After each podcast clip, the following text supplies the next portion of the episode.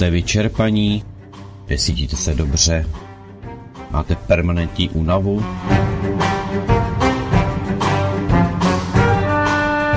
A co zrcadlo? Jste spokojeni? To by to něco chtělo.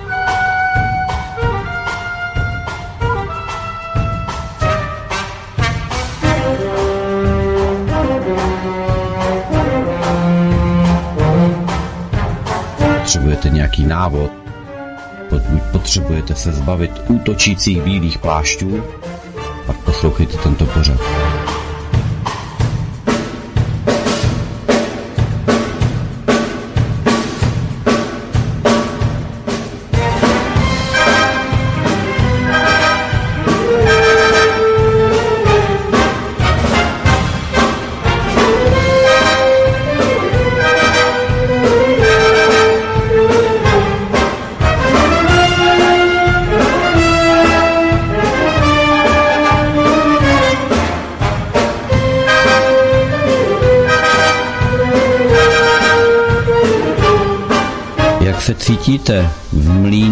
Systému zdravotních pojišťoven? Jak vás drtí západní medicína?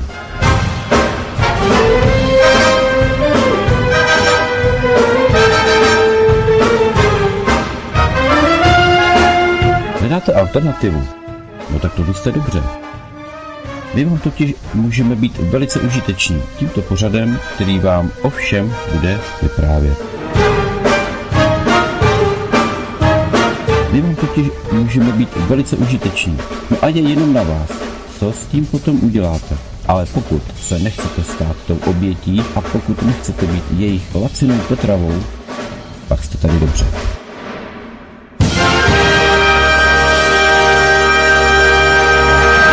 Vítám vás v pořadu Stárnutí je přežitek. Vítá vás Petr Václav. No, no, je to tak, já vás vítám pochopitelně u toho dnešního pořadu, eh, který je přesně na 11.11. 11. Eh, jak jinak toto datum patří a je zaslíbeno Martinům. Eh, takže na Martina tady máme pořad Stárnutí je přežitek z našeho studia Midgard.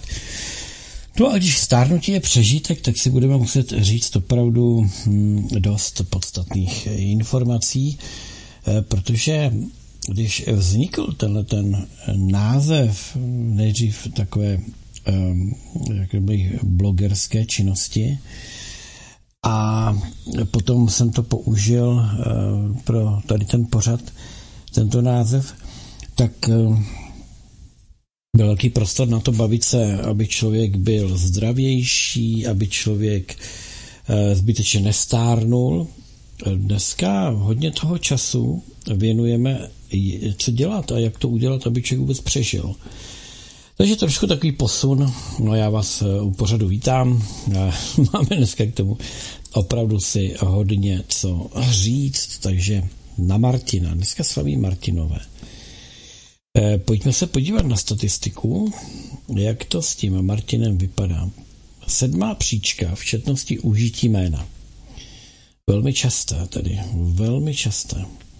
178 134 Martinové. Takže je to opravdu nářez. To je, víte co, to je obrovské. Myslíte si, že když ten každý Martin má třeba okolo sebe průměrně 4 lidi, tak je to dalších 4x 170. To je nějakých 600, dejme tomu pade, možná 700. Skoro milion. Dostáváme se k číslu. Takřka milion lidí. Dneska může v klidu oslavovat, protože buď má s kým, anebo je to přesně o tom Martinovi. Jo. Takže Martinu je Hafo. No, i my máme Martiny, kterým chci pogratulovat. Martin v Praze, Míši manžel, Martin s, s jak se ježiš, no, o, teď mám to, nemůžu to vyplynout, představte, odpuste ven, no, jako, Víte, jak to je, někdy se vám to šprejcne na jazyku a nejde vám to, nejde vám to ven. To je další Martin. nám pochopitelně blízký Martin, Martin eh, Marcikán, Martin z Kadaně eh, má dneska také svátek, že jo. A kdo ještě, abych na někoho nezapomněl, těch Martinů je fakt jako docela hodně.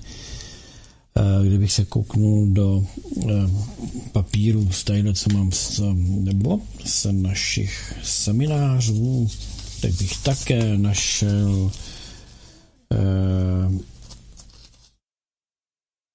Martin, mm, víme kdo, eh, tatínek je Radim, takže syn Radima, Martin, eh, nám také oslavuje. No a těch Martinů, kdybychom lovili, tak eh, najdeme opravdu, opravdu celou škálu. Ale všem Martinům, nejenom těm, které jsem zmínil, tak všem Martinům, Martinové, přeji vám pevné zdraví, hodně štěstí, pohody, lásky, dárků, obdarování, gratulantů. Prostě eh, hezky si to užijte. Hlavně to zdravíčko, jak jsem řekl. A buďte oporou těm, kterým jste tou oporou, buďte ještě silnější oporou. A pokud nejste nikomu oporou, buďte oporou sami sobě, protože jedině tak je to správné. Tak to má být. Takže, Martinové, pokud znáte, okamžitě volejte, pište, navštěvujte, prostě popřejte Martinům. Popřejte Martinům k jejich svátku, dejte si husu, Eh, svatomartinskou, zapíte svatomartinským vínem. Eh, pravda, husičku jsem dneska nedělal, eh, dneska s Eliškou jsme tady kutili bramborovou kaši a vepřové řízečky ve vlastní šťávě, tak to jsme si jako dali. Do trumpetičky hezky na přírodnou, a koupili jsme si na to eh, hezký masíčko, pěknou krkovičku. Kostička nám zůstala na polívku, takže v klidu, v pohodě. No, husa je pochopitelně prý, teda je dietnější. A to protože, když třeba sníte dvě kila husy, jo, tak je to v pohodě, protože je to dutý, takže to se nemusíte bát uh, jste na dietě, takže husa je drůbež, je to zdravé. Já úplně vidím tu do zlatova vypečenou krustičku na ty husičce, jak to plave v tom sádílku. Hmm, se zadělávaným selíčkem. Hmm, no, inu. Nevím, nevím, jestli někam na tu svatomartinskou husu ještě nevyrazím. Musím zahloubat ve své mysli, kdo by, kdo by jí tak mohl dobře dělat, respektive kde, jsem chtěl říct. Kde eh, na hotelu Plumov jsem měl pozvánku, eh, aby, aby jsme eh, dokvačili na husičku, tak to je jeden týpek, no a pak jsou, pak jsou různé jiné nabídky, pochopitelně husa, no. Tak je to takové obžerství, já bych řekl. No, řekněme si to na rovinu, Takový ten Martin, jo, krom toho, že má padat sníh, tak eh, navíc ten Martin ještě nás vede k tomu, že si můžeme a máme jak zdůvodnit to obžerství. Ale jak říkám, husa je dietní, tříkilová husa, ona je dutá, to dáte prostě, no, nějaký kosti zbydou, takže v klidu. A s knedlíčkem, jo s bramborovým třeba. To zelíčko takhle jako, víte, to musí být takový sl- sladko kyselý, ale klidně víc do sladká. Musí to být takový mazlavý trošku, jako zadělávaný, že jo. Zaprášíte moukou a hezky to, hezky to obděláte na té pánvičce, ono to změkne, je to takový, no, no. Moje babička to uměla velmi dobře, uh, tato ta jídla. Takže tam jsem se, jak se říká, namlsal. No. A taky, aspoň si člověk vyladil nějak ten, tu, tu chuťovou plejádu, máte kam sáhnout. Když nic jiného, tak aspoň ve vzpomínkách. Jinak dneska je Mezinárodní den válečných veteránů. Váleční veteráni se, řeknu, posunuli v myslích lidí takže většinou ti, kdož byli napadeni, vlastně nejsou těma veteránama, protože většinou to nepřežijou. Eh, takže drtivá většina eh, válečných veteránů, eh, uvažováno a bráno fokusem západu, jsou ti, kteří způsobovali tu agresi někde v té zemi a mají z toho, řada z nich má z toho duševní nějaké problémy. Jo. Jsou různě poznamenaní. A tak řada z nich se zase nechává najímat do nějakých armád, které jsou třeba soukromé, nebo do různých skupin, které dělají určitý typ špinavé práce, pokud tedy se rovnou nestanou teroristama. Co to je za ty skupiny, co dělají tu špinavou práci? Třeba FEMA. FEMA má status, je to, není, to, není to organizace řízená Pentagonem, e, i když ona je spíš řízena tedy tajnou, tajnými službami. FEMA e, je soukromá armáda, FEMA prý je hodně složena právě z těch veteránů, kteří si ladí to svoje duševní pošramocení tím, že prý pomáhají při eh, různých hurikánech, živelných pohromách a tak podobně. No, není tomu vždycky tak. Není tomu jenom tak. Člověku ta válka něco zanechá. Víte, když poprvé vystřelíte na živou oběť, ať je to v rámci myslivosti, nebo v rámci sebeobrany, nebo v rámci útoku, pokaží to ve vás musí podle mě zanechat nějaký, nějaký, nějaký hluboký poslán, ne, odkaz, hluboký odkaz odkaz té smrti. Jo. Šli a vzali jste někomu život, ať to bylo zvíře, nebo ať to byl člověk. E, je logické, že ti, kdož prošli druhou světovou válku, ta zanechala také velké množství veteránů. A to na straně třeba Wehrmachtu a dalších, tak e, na straně rudé armády. A nevím proč, neznám nějaké složité odlaďovací uh, řeknu studie nebo programy nebo uh, projekty, kde by se museli ti váleční váleční veteráni nějakým způsobem dávat dohromady. Co se týká tedy rudé armády. Je to z toho důvodu, že eh, ti lidé věděli přesně, na koho střílejí. Střílejí prostě na nepřítele, který vraždil na potkání, co střílel na všechno, co se hýbalo a vraždil děti, vraždil ženy, vraždil starce. Čili eh, to je něco jiného. To si asi v sobě nějakým způsobem člověk pořeší. To, že jste každým okamžikem blízko smrti, taky zanechává nějaká traumata. A je, je nutné, aby ty veteráni z druhé světové války, aby pokud ještě žijí, tak aby přinášeli ta svědectví, protože chtělo by se brzy, aby jaksi se zapomnělo úplně. Takže den válečných veteránů, eh, těch současných, řekl bych, ani, ani mě moc nezajímají.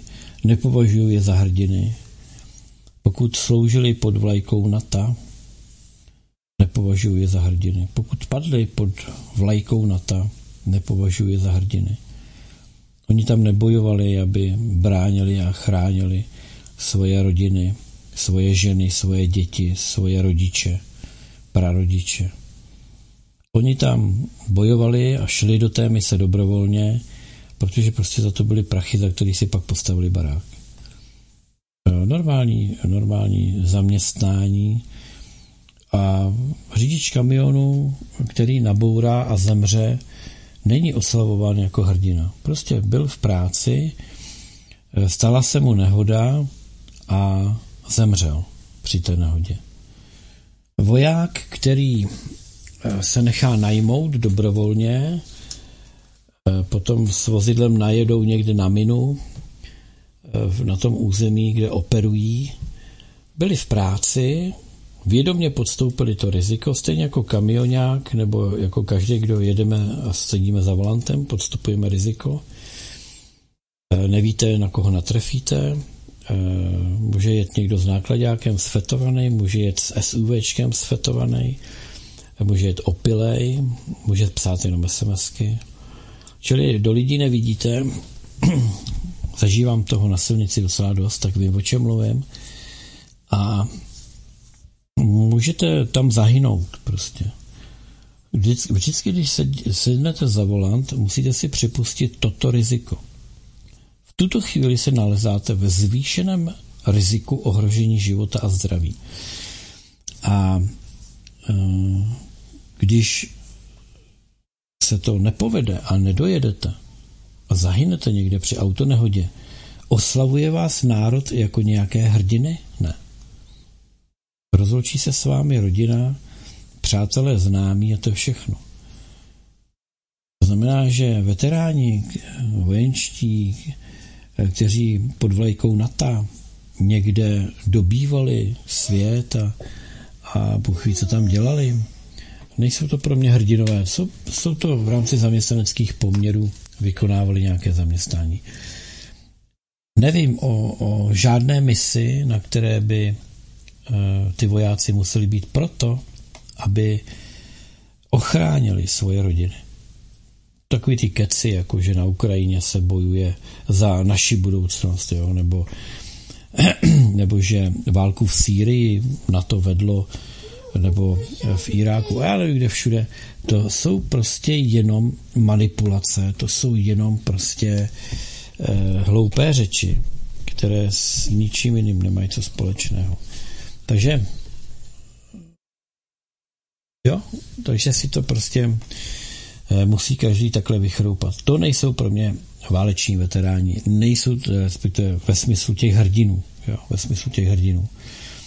A pokud někdo z toho má těžkosti, eh, jak si má špatné svědomí, eh, prožil něco, s tím tam šel přece. S tím tam šel.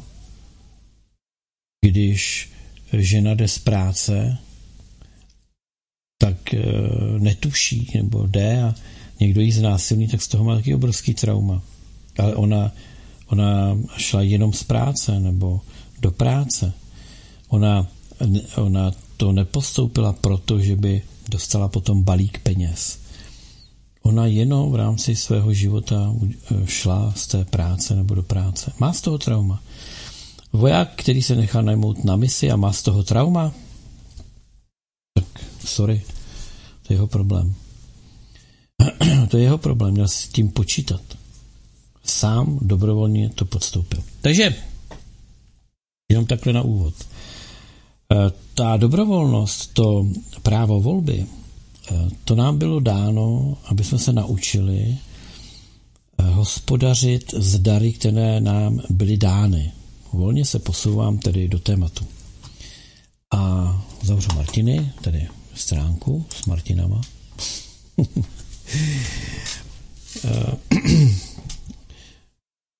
to byli, jsme i na semináři měli takovou diskuzi. Často lidem leží jakoby v žaludku to, že někdo někoho ohloupil, oblbnul, nasliboval a tak dále. A ti lidé se nechali očkovat a teď pochopitelně se dozvídají zpětně, buď proto, že mají obrovské problémy zdravotní, anebo z jiného důvodu, tak se dozvídají, jakou, že to udělali chybu, jo? jak skočili na lep a jakým způsobem je obalamutili. Jenže oni eh, přeci se nechali dobrovolně. Dobrovolně, i když to bylo třeba s nějakým nátlakem. Dokonce řada lidí, kteří e, umírali tak hm, ještě předtím eh, plivali po všech, co se nechtějí nechat eh, očkovat a hm, dělali reklamy na to očkování, poslední konečná tečka a takové ty, ty řeči. Jo. To, si, to je právě ta svobodná vůle, ta svobodná volba, jo. to je ta velká odpovědnost, kterou u toho máme syn, vám přečtu, syn zakladatele. VEF vyzývá k zatčení Billa Gatese a spol, protože umírá na vakcínu. Pascal Najádi, syn spoluzakladatele Světového ekonomického fóra Husejna Najadiho, vyzývá k zatčení Billa Gatese, vedení VHO, vedení Světového ekonomického fora a Pfizer. Pascal uvádí, že on a jeho matka nyní umírají na vakcínu, kterou nazývá jedem. Všechny rozsudky jsou vinné, nikdo nemůže zastavit tento stroj. Je to, je to jednoduché a prosté. Dochází i na ty, kteří třeba eh, podlehli jakýmsi slibům o účinnosti, slibům o efektivnosti, slibům o bezpečnosti. Přeci selským rozumem každý si mohl vyhodnotit, že když někdo udělá vakcínu za rok, tak ji nemůže mít odzkoušenou. A navíc, když jsou okolo toho nějaké, eh, i když v té rovině alternativy, jsou k tomu nějaké výhrady, jsou k tomu eh, různé názory, dokonce i v oblasti odborníků.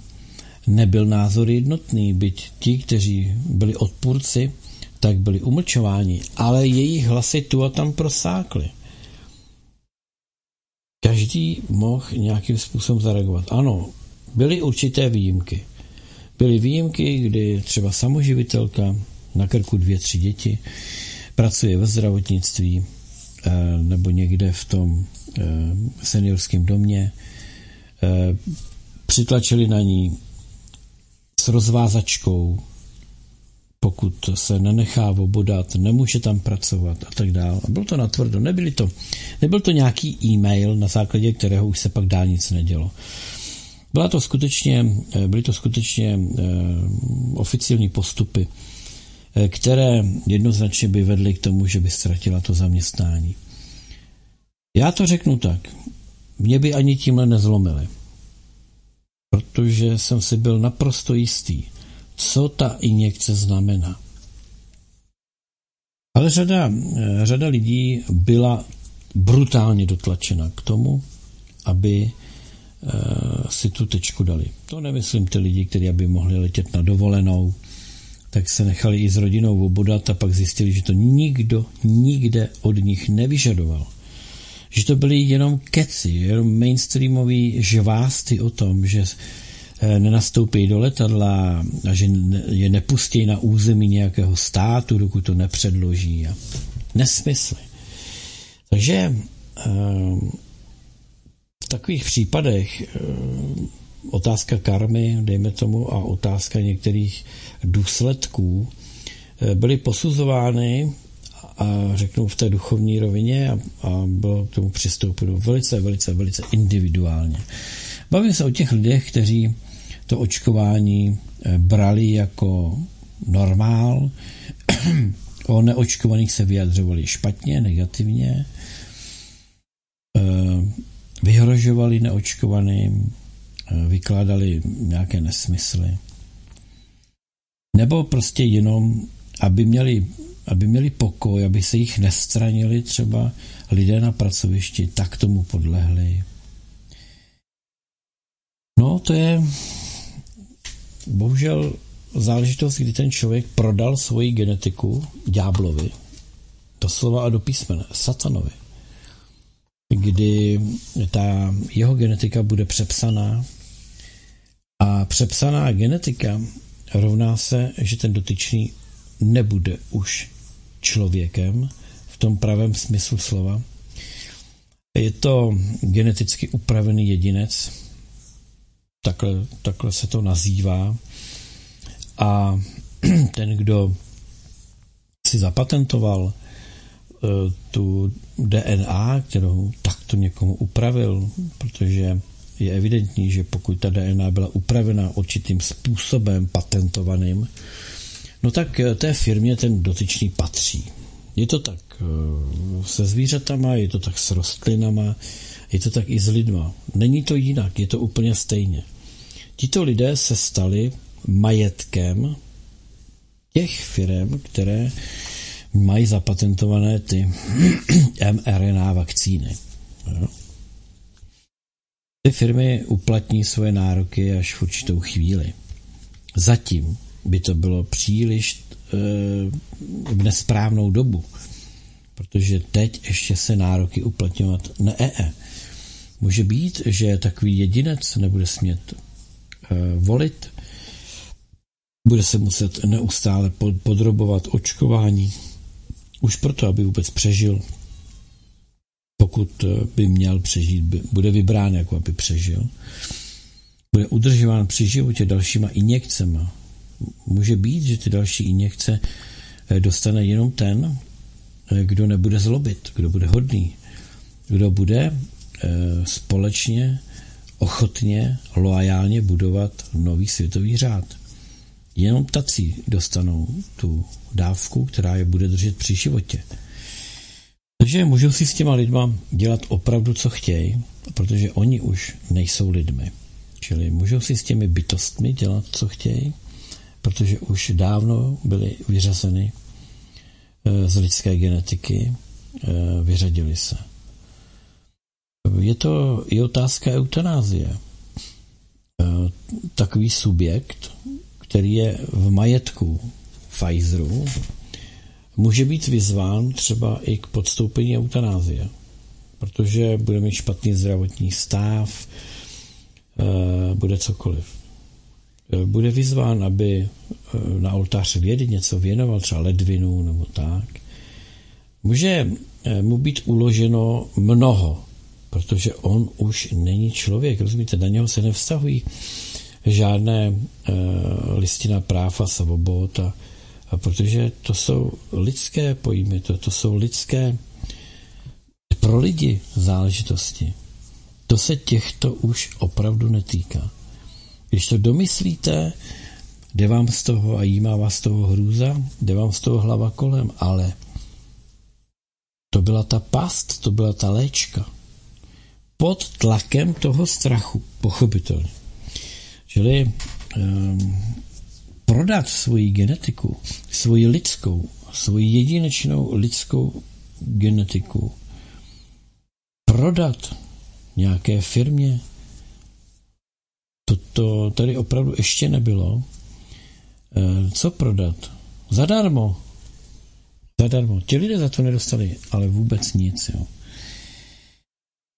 Takže byli obelháni, dali, dali eh, informovaný souhlas. Já tady mám eh, velice zajímavé video eh, pana doktora Rašída, který eh, než ho trávili, tak pronesl velice zásadní sdělení. Jo. Já vám to sdělení přechroupu, překoušu, jak se říká, po písničce. A vyplývá z toho bohužel nemoc hezkého. Dneska je obrovské množství známých případů, které souvisí přímo s očkovacím plánem a, programem na COVID.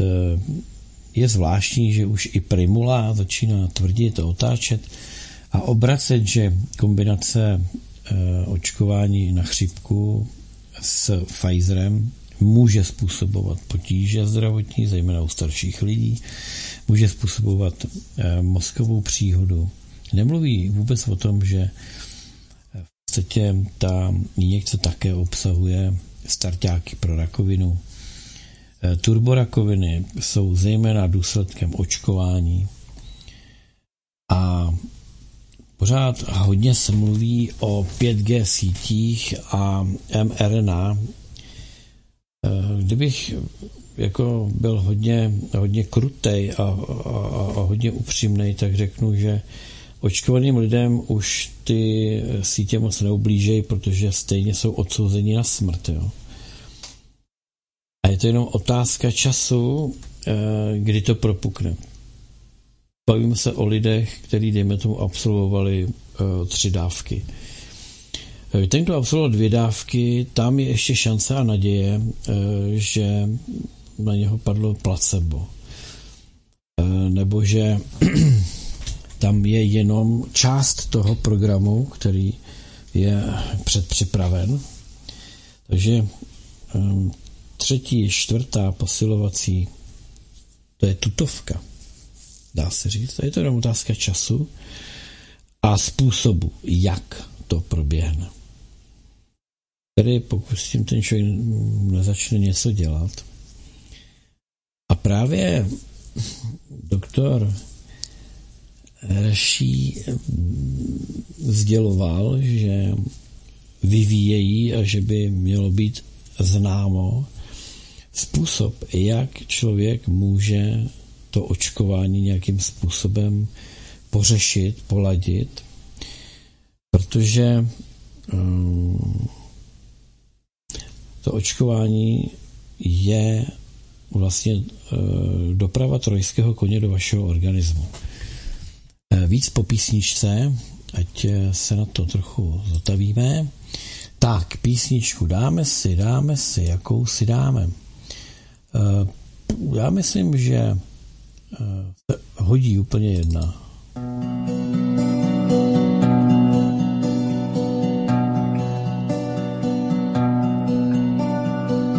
Jednou se člověk ráno zbudí a ví, že už je všechno za ním. Tatínka s mámou vzal si pán Bůh, oba nahoře spí. Kytara zazní, když spadne ti na zem a klíče od chaty si vzdál, nějak se to sešlo. Je to tak dávno, je to tak dávno. Paseka plná tichých hlasů a strun a v mrchu na kolíkách dům. Kdo ví, jak voní z jedle dříví, tak tady voněl svět a chlapi tahli těžké stromy strádí, aby mohl večer oheň plát, tak jsem to tu miloval, miloval, měl rád. Pak jsem podešel stranou do tmy a tiše ke stromu si se a viděl, jak se lidi snad modlej, jenom trochu jinak jak voněl vzduch krásnou člověčinou. Písničky zavíraly kruh, tak jsem je miloval. Rivolovky, kopně do té bedny. Pak nás prodali a zas, a dneska prodávají znovu. Už se jim ani páteř neohýbá, možná zvykli jsme si my, ale kde si hluboko tam v lesích ještě hoří. Má bělou lidem od nás. Je to tak dávno, babi, je to tak dávno, je to tak dávno. Jednou se člověk ráno zbudí a ví, že už je všechno za ním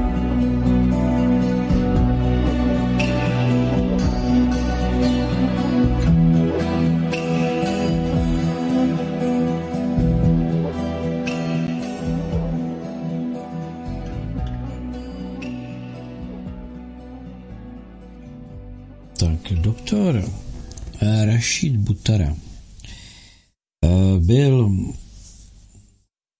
velkým iniciátorem toho všeho odhalování ohledně, ohledně covidu a SARS-CoV-2. V zásadě přišel ze zprávou, která eh, odhaluje, a on to měl potvrzeno z více zdrojů, že eh, vakcinace, tedy v úvozovkách ten, ten um, projekt, který byl nazván vakcinací, v zásadě stojí na několika primárních cílech má dva, minimálně dva primární cíle. Ten první primární cíl je pochopitelně e, změnit člověku DNA. Všechny ty řeči o tom, že nemění mRNA, že nemění DNA, e, už jsou vyvráceny vědecky. E, v podstatě vždycky dojde ke změně DNA Eh, takže tento cíl byl splněn. A ten druhý primární cíl eh, toho všeho je, že do organismu člověka je vpraven takzvaný náklad. On to nazývá nákladem. Eh, ten náklad je něco, představit nějakou kapsli, ve které bude cosi, a aktivátorem budou třeba určité signály vyslané přes 5G síť v určité e, frekvenci nebo v určité modulaci, e, kterou ani neuslyšíte, která prostě bude e, mimo náš sluch, mimo, mimo naše věmy a to tu kapsli otevře.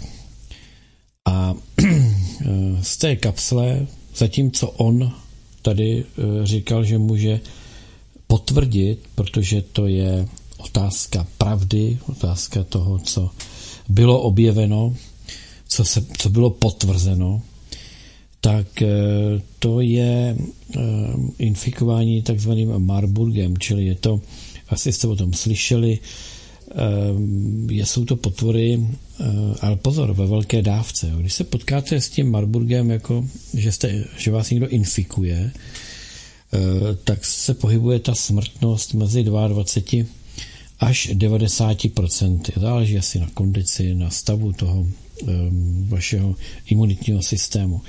To je za předpokladu, že vy se s tím potkáte, vaše tělo standardně začíná reagovat, eh, imunitní systém začne fungovat a pořeší tu záležitost. To znamená, že smrtnost je od 22 do 90%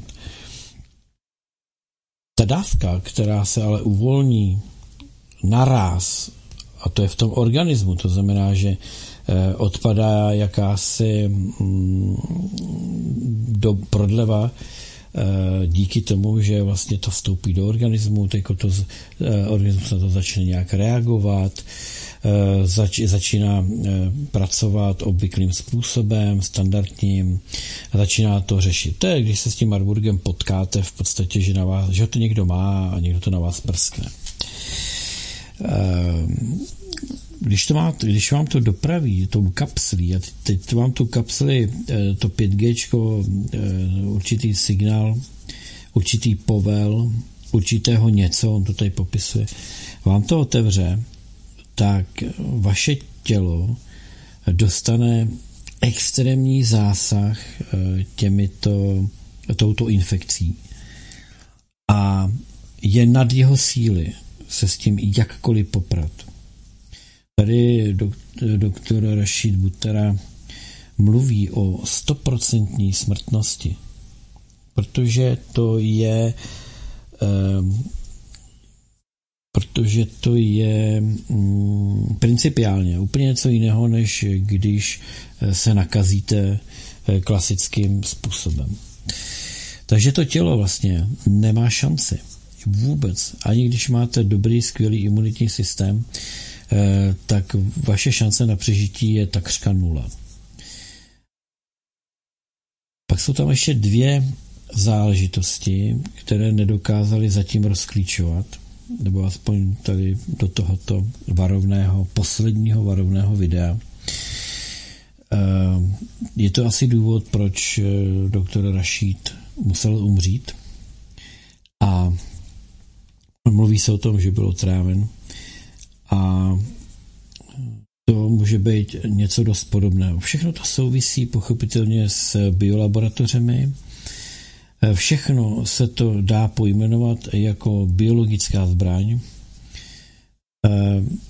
Všechno to lze zařadit do kategorie genocídy, spiknutí, do kategorie zločinů do nejhoršího kalibru. Takže je to je to záležitost, která co se týká očkování a důsledků očkování, teprve, teprve přijde. Ovšem ono to nebude vidět jako důsledky očkování. Ono, oni to zase nazvou e, nějakým jakože epidemie.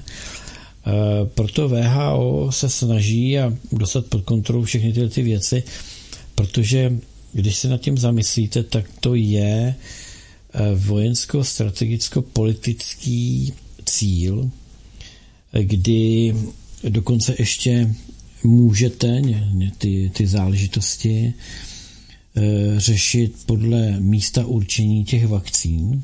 To znamená, že dalo se to namíchat jinak pro eh, Aziaty, jinak pro Eh, anglosasy, jinak pro černochy, eh, jinak pro Slovany. Čili eh, to poskytuje pochopitelně určité možnosti a nástroje dotáhnout ten program T4, čili vyhlazení některých, některých genotypů na planetě, tak opravdu dosáhnout té vysoké úrovně efektivnosti a účinnosti eh, při, při realizaci tohoto programu. Protože eh, ty vakcinovaní lidé najednou začnou umírat. Eh, začnou umírat na něco, co je prostě, oni zase to pojmenujou a zase to bude způsobovat paniku a strach.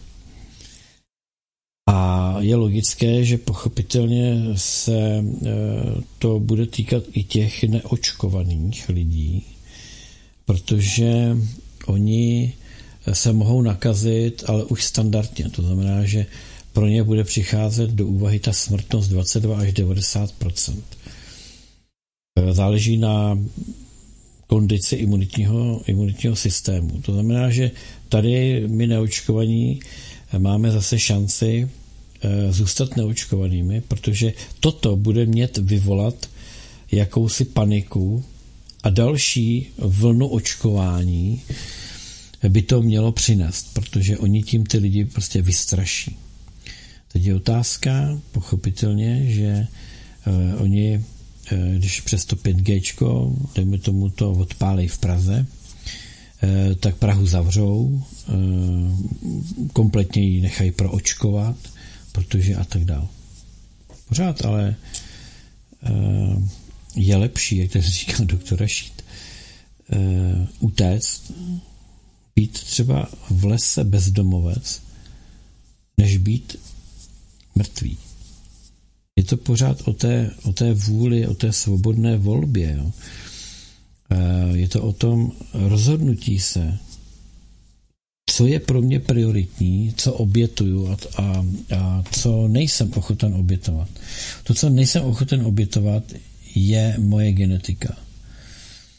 Moje genetika, moje zdraví, eh, to já jim to prostě nedám.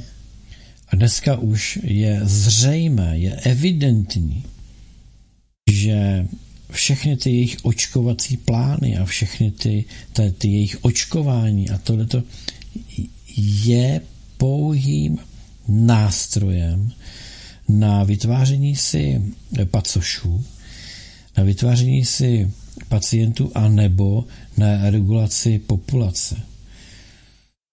To už se nebavíme eh, o těch dalších sub, eh, jakoby konsekvencích a eh, jaksi provazeb, kdy tady máme různé psí zbraně, různé typy ovlivňování psychologického charakteru, což pochopitelně všechno zase ty, ty přepisy těch mm, genetik, jo, to, to je velké.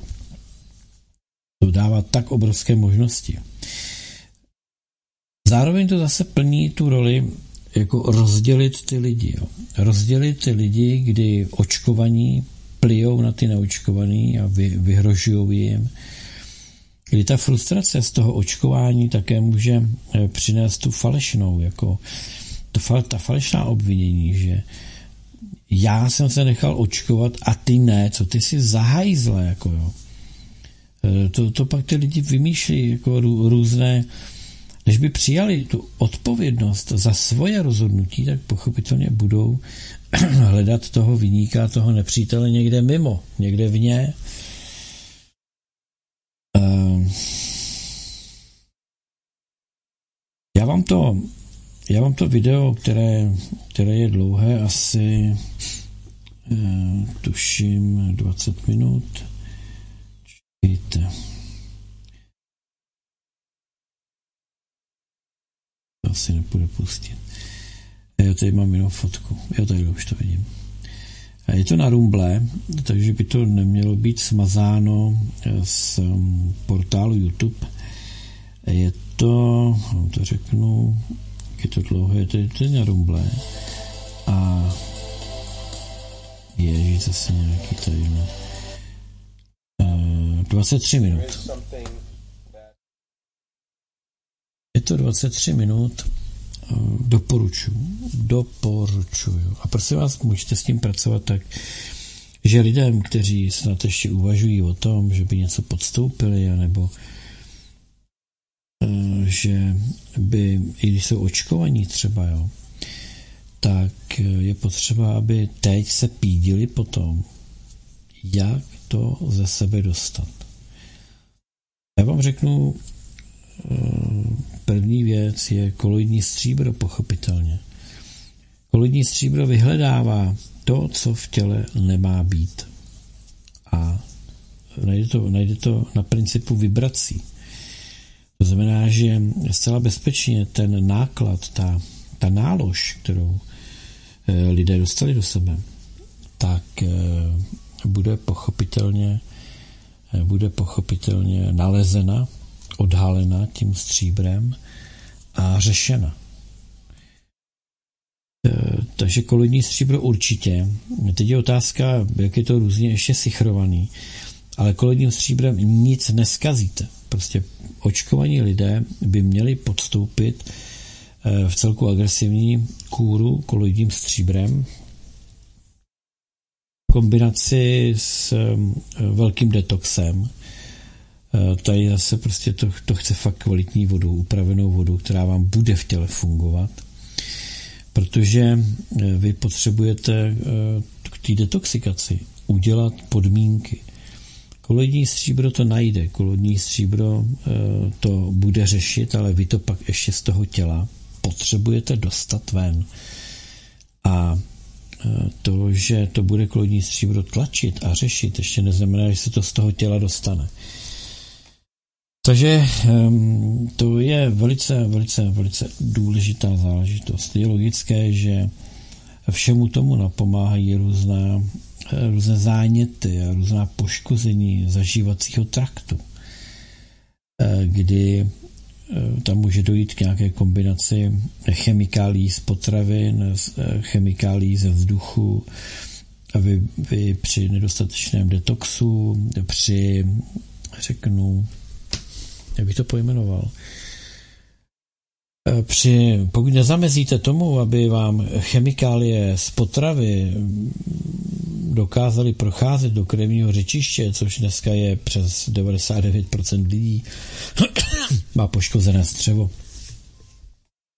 To je ten membránový systém, který odděluje ehm, to, co v tom střevě je, od krevního řečiště.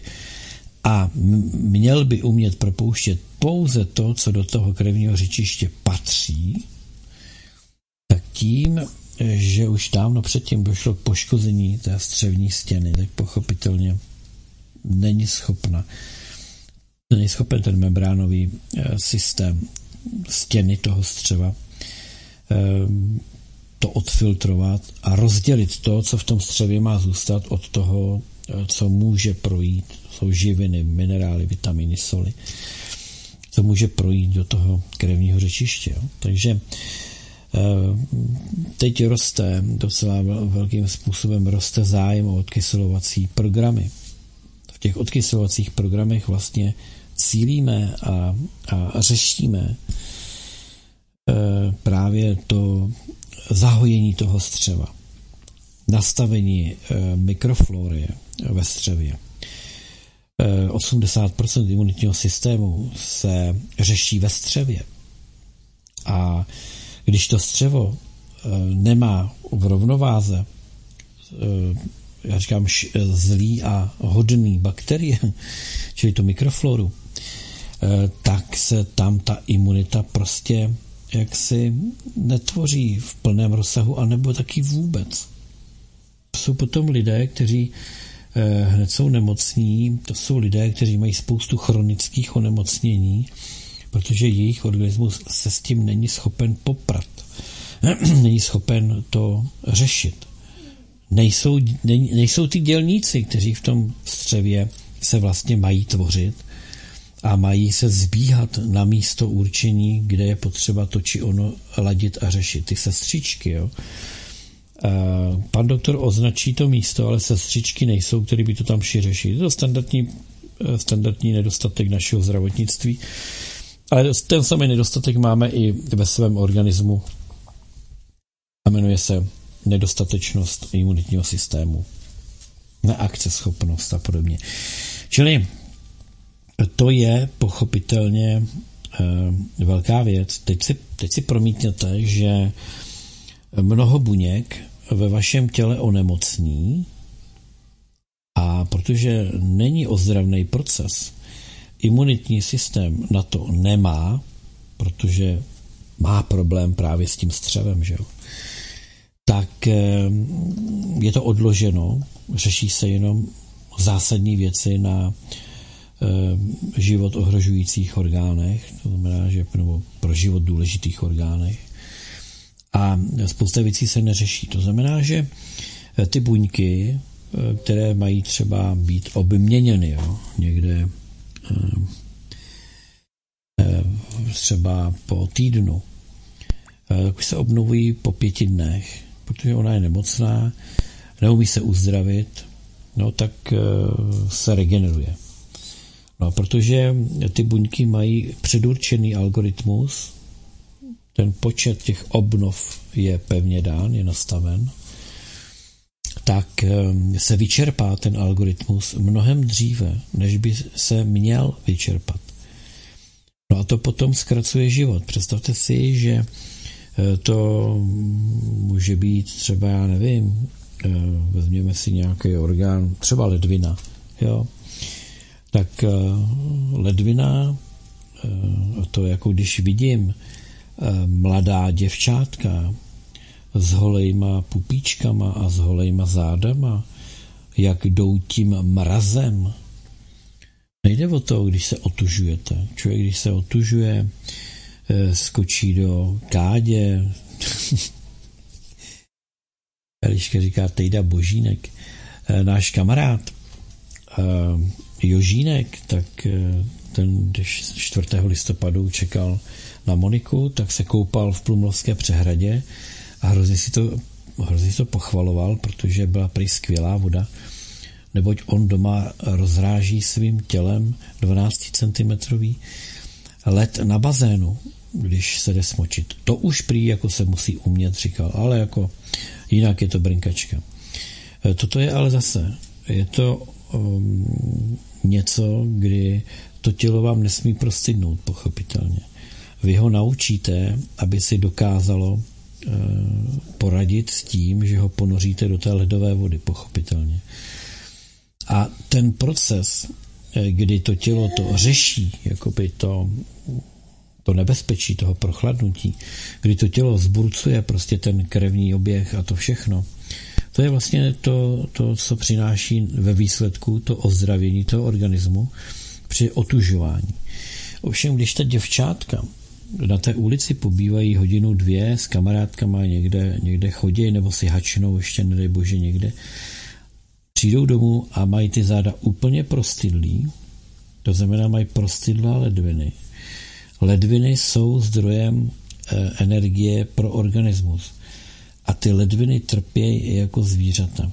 A pak se ty děvinky budou divit, až třeba nebudou moci donosit dítě nebo nebudou moc otěhotnět. Proto je ta frajeřina. Jako jo. Jak se říká, frajeřina nezebe. To je pravda. Ale má strašné důsledky. Takže eh, vezměme si takovou ledvinu, že v podstatě ta ledvina byla takhle prochlazovaná.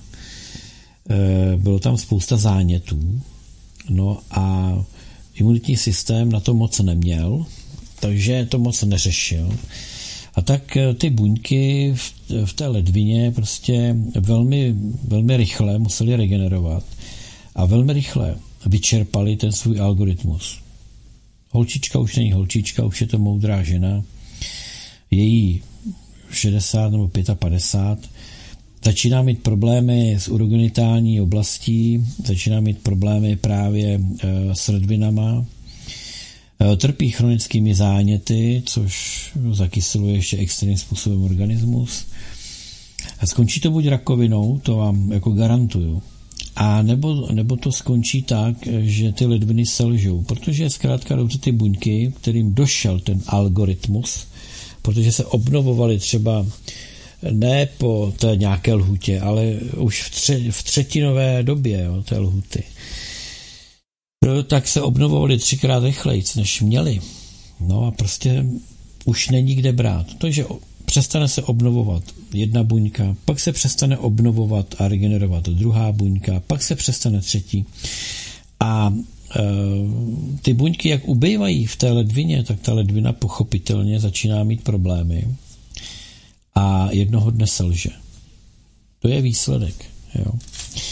Proto, proto bychom neměli to naše tělo trápit věcma, které ubírají v podstatě na tom, na tom algoritmu.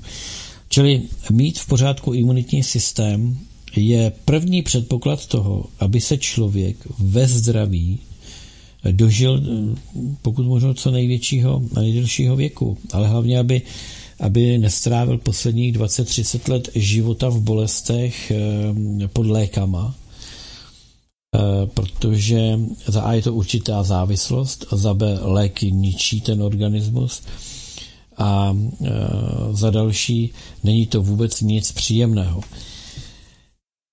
Ano, ještě může dotyčná třeba žít za určitých s vývodem a to je hrozně erotický. Čili je na snadě, že potom to muži i ženy, když mají vývod, tak pochopitelně to snáší. E, ta psychika dostává docela zabrat. Na jednu stranu jsou vděční za to, že vůbec ještě žijou a na druhou stranu si říkají ale, ale, ale. E, je to právě proto, jako spousta lidí mě teď píšete, bombardujete ohledně nějakými těmi odkyselovacími programy, které hodláte re- realizovat, e, protože to je proces, e, který je nutný. Ptal se, ptal se člověk na semináři, e, proč vlastně bychom se o to tělo měli starat když v podstatě ho stejně odložíme, protože eh, pokud se inkarnáti, 12 inkarnátů, spojilo do jedné duše, eh, tak budou mít svoje společné jedno nové tělo. A tato těla budou rozpuštěna pochopitelně, eh, pokud někteří neumřou v rámci toho procesu, tak budou rozpuštěna energeticky. No a proč teda jako je nutné o to tělo se starat? No je to nutné, protože přeci jeden ze základních konů je udržovat se ve zdraví a chránit si život, chránit si zdraví, chránit genetiku. Čili to je jedno, jestli někdo má kopii jako svůj nosič teďko, hologram nebo cokoliv. Je to o tom nastavení toho přístupu. To znamená, nemůžu lajdačit a nemůžu uh, si prostě říct, mám nesmrtelné vědomí, tak jako celé to tělo jako na něj kašlu. To je právě o tom pak porušení uh, těch konů. Člověk eh, by se měl o nosič svého vědomí starat co nejvíc odpovědně, tak to řeknu, za všech okolností.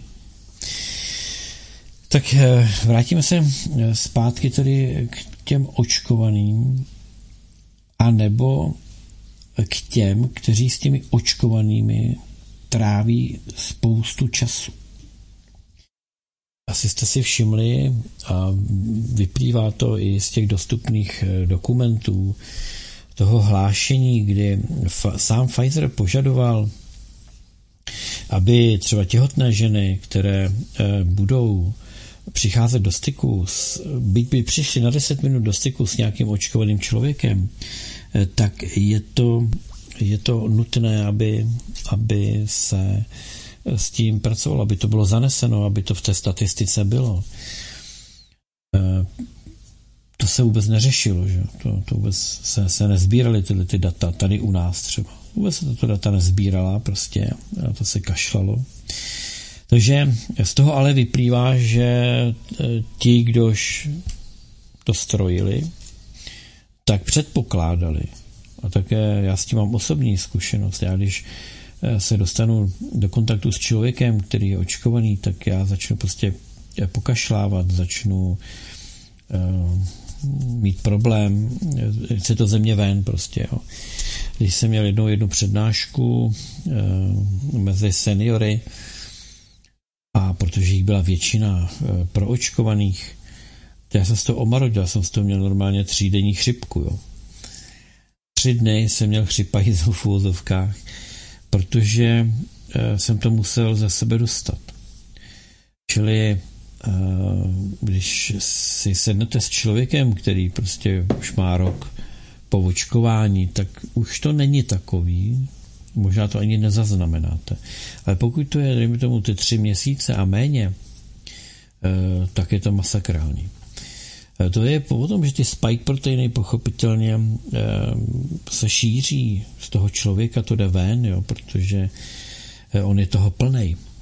Tak to je potřeba s tím počítat, že pokud, a to už jako vůbec se nebavím o tom, když je to v rámci manželů a e, mají spolu normální manželský, e, manželský lože, žijou manželským životem, on je, on, je, on je očko, ona ne, nebo obráceně. To je problém. To je obrovský problém. To, a není to jako s pasivním kuřákem, jo. On ten kuřák smrdí, ale, ale tady u toho člověka to nemusíte poznat. Že to že to na vás přenáší. Navíc pohlavní styk je to ještě jako volevel jinde. Vy potřebujete, pokud tedy máte takhle v blízkosti sebe, eh, se chovat de facto, jako kdybyste byli očkovaní. Jo. Nemáte v sobě tu nálož, to je, to je, to je jako super. Nemáte v sobě grafen, to je taky super, nebo oxid grafenu různých sulfidy a podobně. To v sobě nemáte, ale ty spike proteiny pochopitelně chytáte a ty budete mít eh, nějakým způsobem v sobě obsaženy. A to je potřeba řešit. E, ideální zase koloidní stříbro, pořádná detoxikace a nastartování imunitního, imunitního systému. Pokud možno co nejvíc naplno. Co nejvíc naplno.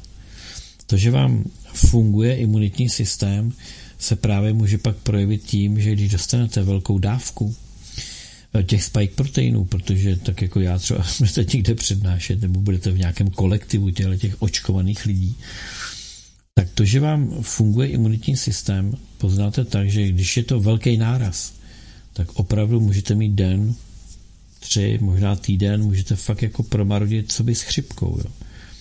Ale je to tím, že to tělo to rozpoznalo, reaguje, funguje. Máte klinické potíže toho, že jste dostali nad průměrnou dávku, že jste byli nadprůměrně zasaženi. Lidé s dobrou imunitou pochopitelně dlouho drží, než onemocní, to je pravda. Ale neznamená to, že by neměli občas klinické příznaky toho, že byli infikováni něčím, třeba hojně. To jsou potom ty různý podzimní a jarní takové ty, že jo, říkalo se, chřipkový období, období nachlazení a tak dále.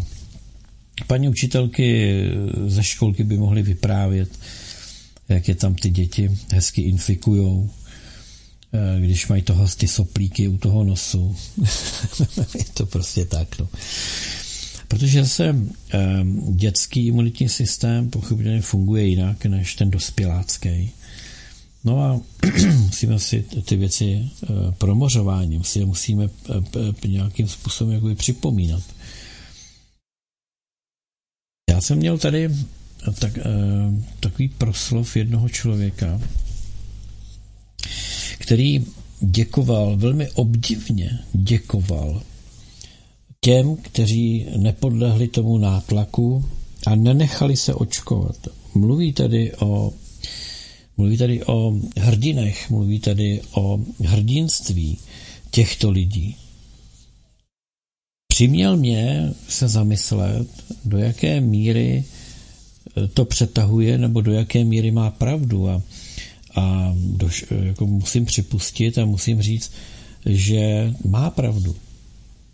To období eh, toho nátlaku eh, ze všech stran, v rodině, na pracovišti, ve společnosti, ze všech stran byl obrovský tlak. Obrovský tlak na to nechat se očkovat. K tomu ještě si vezměme specifické kategorie. Jo. Ve zdravotnictví, ve školství. Tam, tam ten nátlak v armádě, tam ten nátlak byl obrovský, neskutečný. Čili to, kdo nepodlehl, to jsou opravdoví hrdinové, té hrdinové protože vy jste jim tu genetiku prostě nedali. Zatímco někteří stáli frontu, protože byli uprděnejma, nebo kolik je hodin. Můj kolega říkal, že byli vstřícně předpo. Jo. E, prostě něk, pro některé lidi nošení respirátorů bylo modní záležitostí a e, nechat se očkovat bylo záležitostí jakéhosi standardu lepších lidí, jo, lepšo lidi. To, to vám hlava nebere. Jak se můžou lidé dělit na, na lepší a horší podle toho, jestli se nechali nebo nenechali očkovat. Navíc za předpokladu, že ti, kdož se nechali očkovat, tak zradili v podstatě svého stvořitele, pokud tedy byli Eh, těmi lidmi, kteří byli, jak se říká, Bohem zrozeni. To jsou závažné důsledky, důsledky, které padají do rodu jako takového, ty, ty rody tady tisíce let, sta tisíce let ty rody tady fungovaly, z generace na generaci si předávaly informace. A pak někdo, kdo se cítí být moderním člověkem, kolikrát má i vysokou školu, takže by měl být předpoklad, že snad není blázen a že snad si dokáže vyhledat informace, kterých i přes cenzuru bylo dostatek. Minimálně k tomu, aby byl obezřetný. Minimálně k tomu. A to už nemluvím o tom, kdy rodiče sáhli na život a zdraví svých dětí tím, že je nechali očkovat. Máme tady příklady pracovníků ve školství, kteří ty děti manipulovali, aby se i bez souhlasu rodičů třeba nechali očkovat. Naštěstí u nás to nebylo ještě tak vyhroceno jako třeba v Kanadě nebo v některých jiných zemích. To je, to je velice závažné. Čili um, chce nechce se ta společnost rozdělila.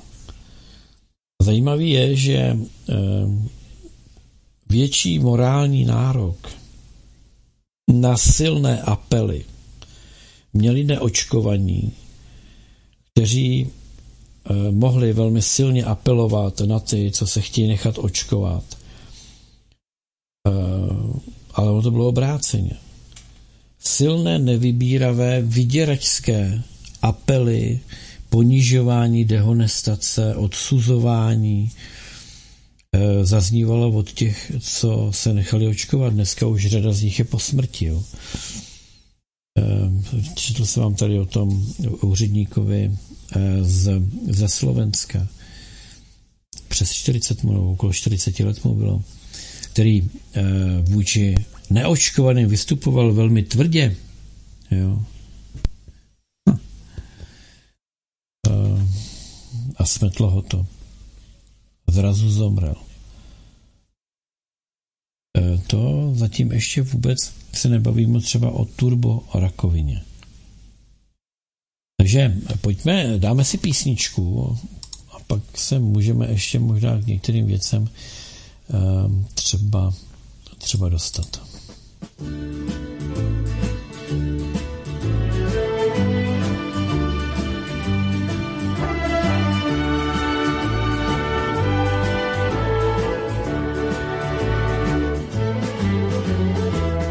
Měsíc snílek stoupá nad skalou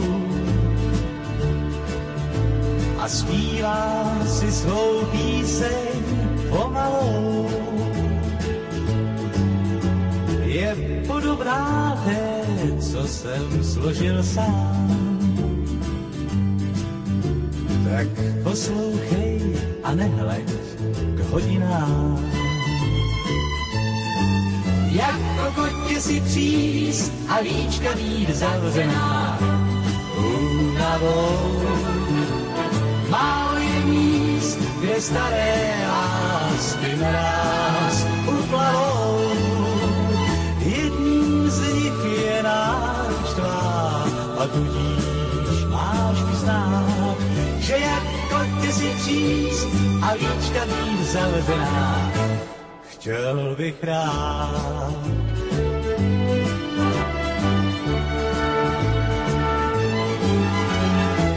Dnešní noc je stokrát střeštěná a doznám, že jsem šťastný, že tě mám. Už vítr vlahý stopy vás mě svál tak můžu říct, co léta jsem si přál. Jak po kotě si příst a víčka mít zavřená únavou. Málo je míst, kde staré lásky na nás uplavou.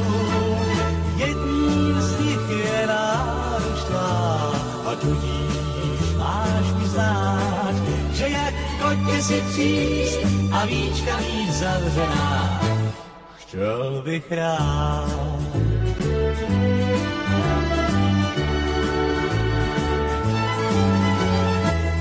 Nevyznám se příliš v lichotkách a občas se tak stydím, že bych plál za blízký strom se a vím, že bych šeptal všem hlasem žujivým. Jak kokotě si příst a líčka mít zavřená únavou. Málo je míst, kde staré lásky naraz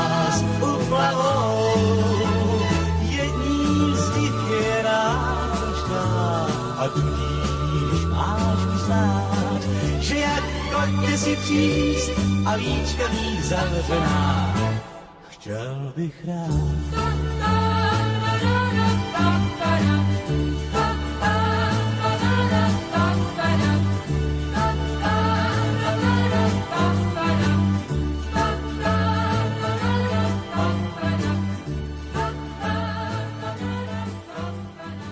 Tady pěkně hrajou, co? No, eh, je logické, že pokud nejste, řeknu, úplnými zastánci alternativních přístupů,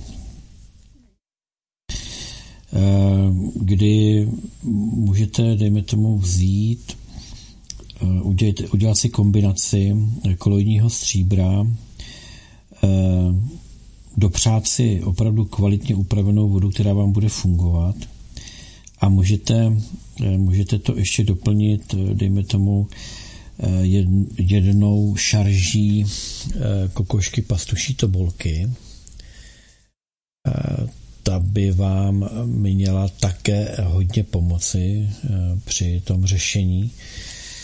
Tak kolodní stříbro doporučuji, abyste objednali, já, já vím, že zase způsobím jakoby kolaps, jo, ale můžete si objednat, kde chcete, tak řeknu.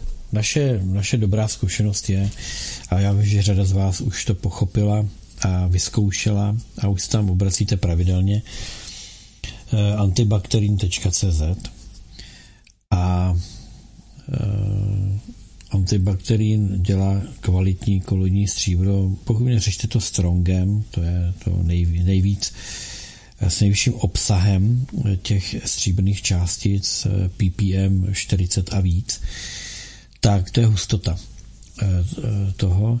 Čili eh, to si můžete, to si můžete objednat. Upravnu to si můžete přes nás na našich webovkách. To máte www.studio pomlčka midgard.cz, tam naleznete formulář, který vypíšete a dostanete k tomu informace. Eh, kokošku pastuší tobulku eh, od eh, Valdemara Valdemara, Valdemar, Valdemar, jak on se jmenuje. Mám to na jazyku, to nemůžu vyplivnout. Grešík od Valdemara Grešíka funguje velmi dobře, stojí to, já nevím, okolo stovky. Takže podle návodů si to můžete dávkovat. Co se týká dávkování koloidního stříbra, tak eh, pokud si chcete dělat jenom nějakou udržovací kůru, udržovací kůru, eh, tak dávkujete eh, denní dávka je pro člověka jedna kapka koloidního stříbra na 10 kg váhy. Znamená, kdo má 90 kg, 9 kapek na den. Ehm, ideální ráno. Pokud ale chcete řešit, eh, dejme tomu spike proteiny, chcete řešit důsledky očkování, eh, tak bych doporučoval tu dávku strojnásobit. To znamená 9 kapek dvakrát až třikrát denně. Ráno, v poledne, večer, nebo ráno a večer. Jo? Můžete klidně jet ve dvojnásobku, to znamená 9 kapek ráno, 9 večer. Záleží na vás. U koloidního stříbra nelze se předávkovat. Je to koloidní, to znamená, že prochází to všemi buňkami, prochází to všemi prostory vašeho těla, nikde se to nehromadí, nikde se to nezachytává. Proto ten koloidní materiál, že je tak malý, No a maximálně můžete dávkovat jakoby, nebo nadužívat, sice bez důsledků jakýchkoliv, ale stojí to peníze. Tak, jo.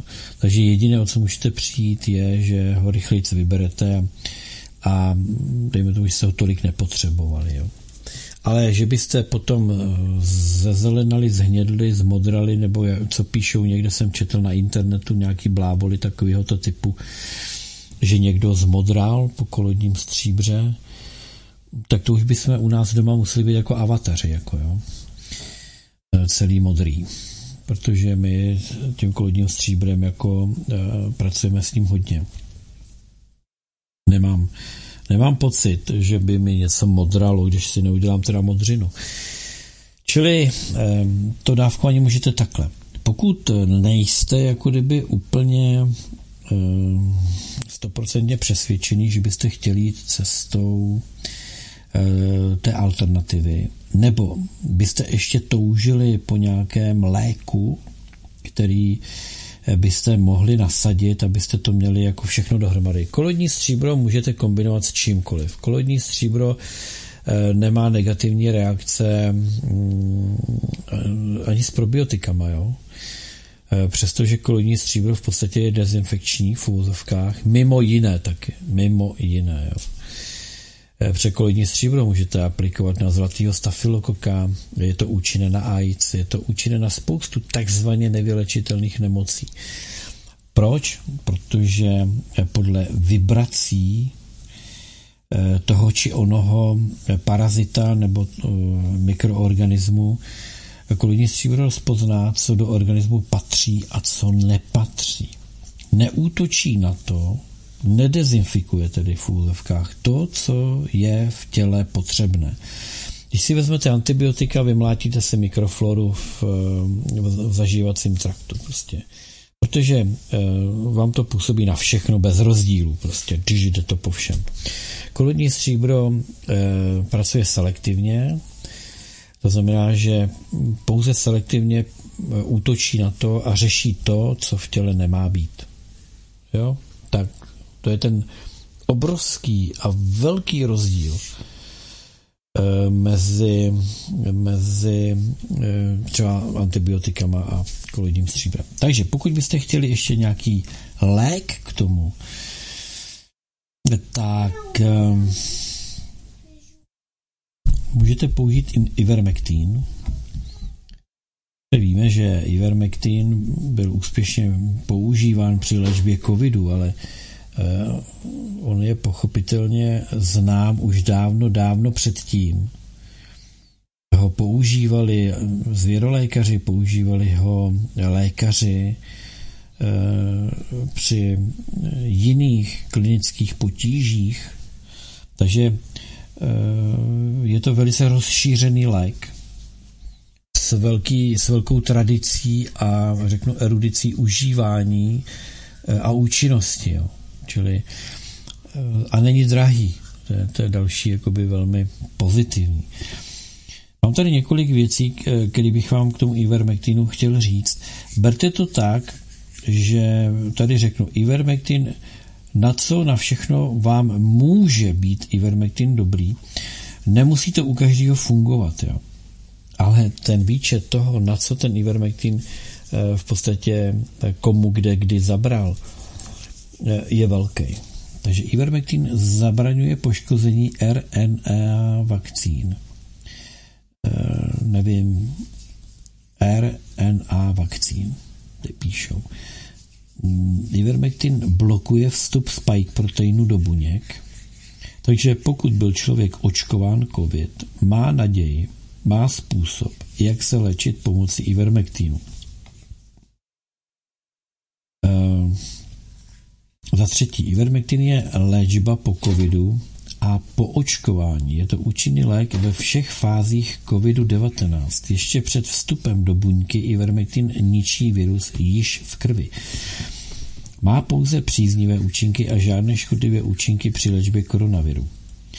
Za čtvrté, Ivermectin má velmi silný protizánětlivý účinek proti koronaviru.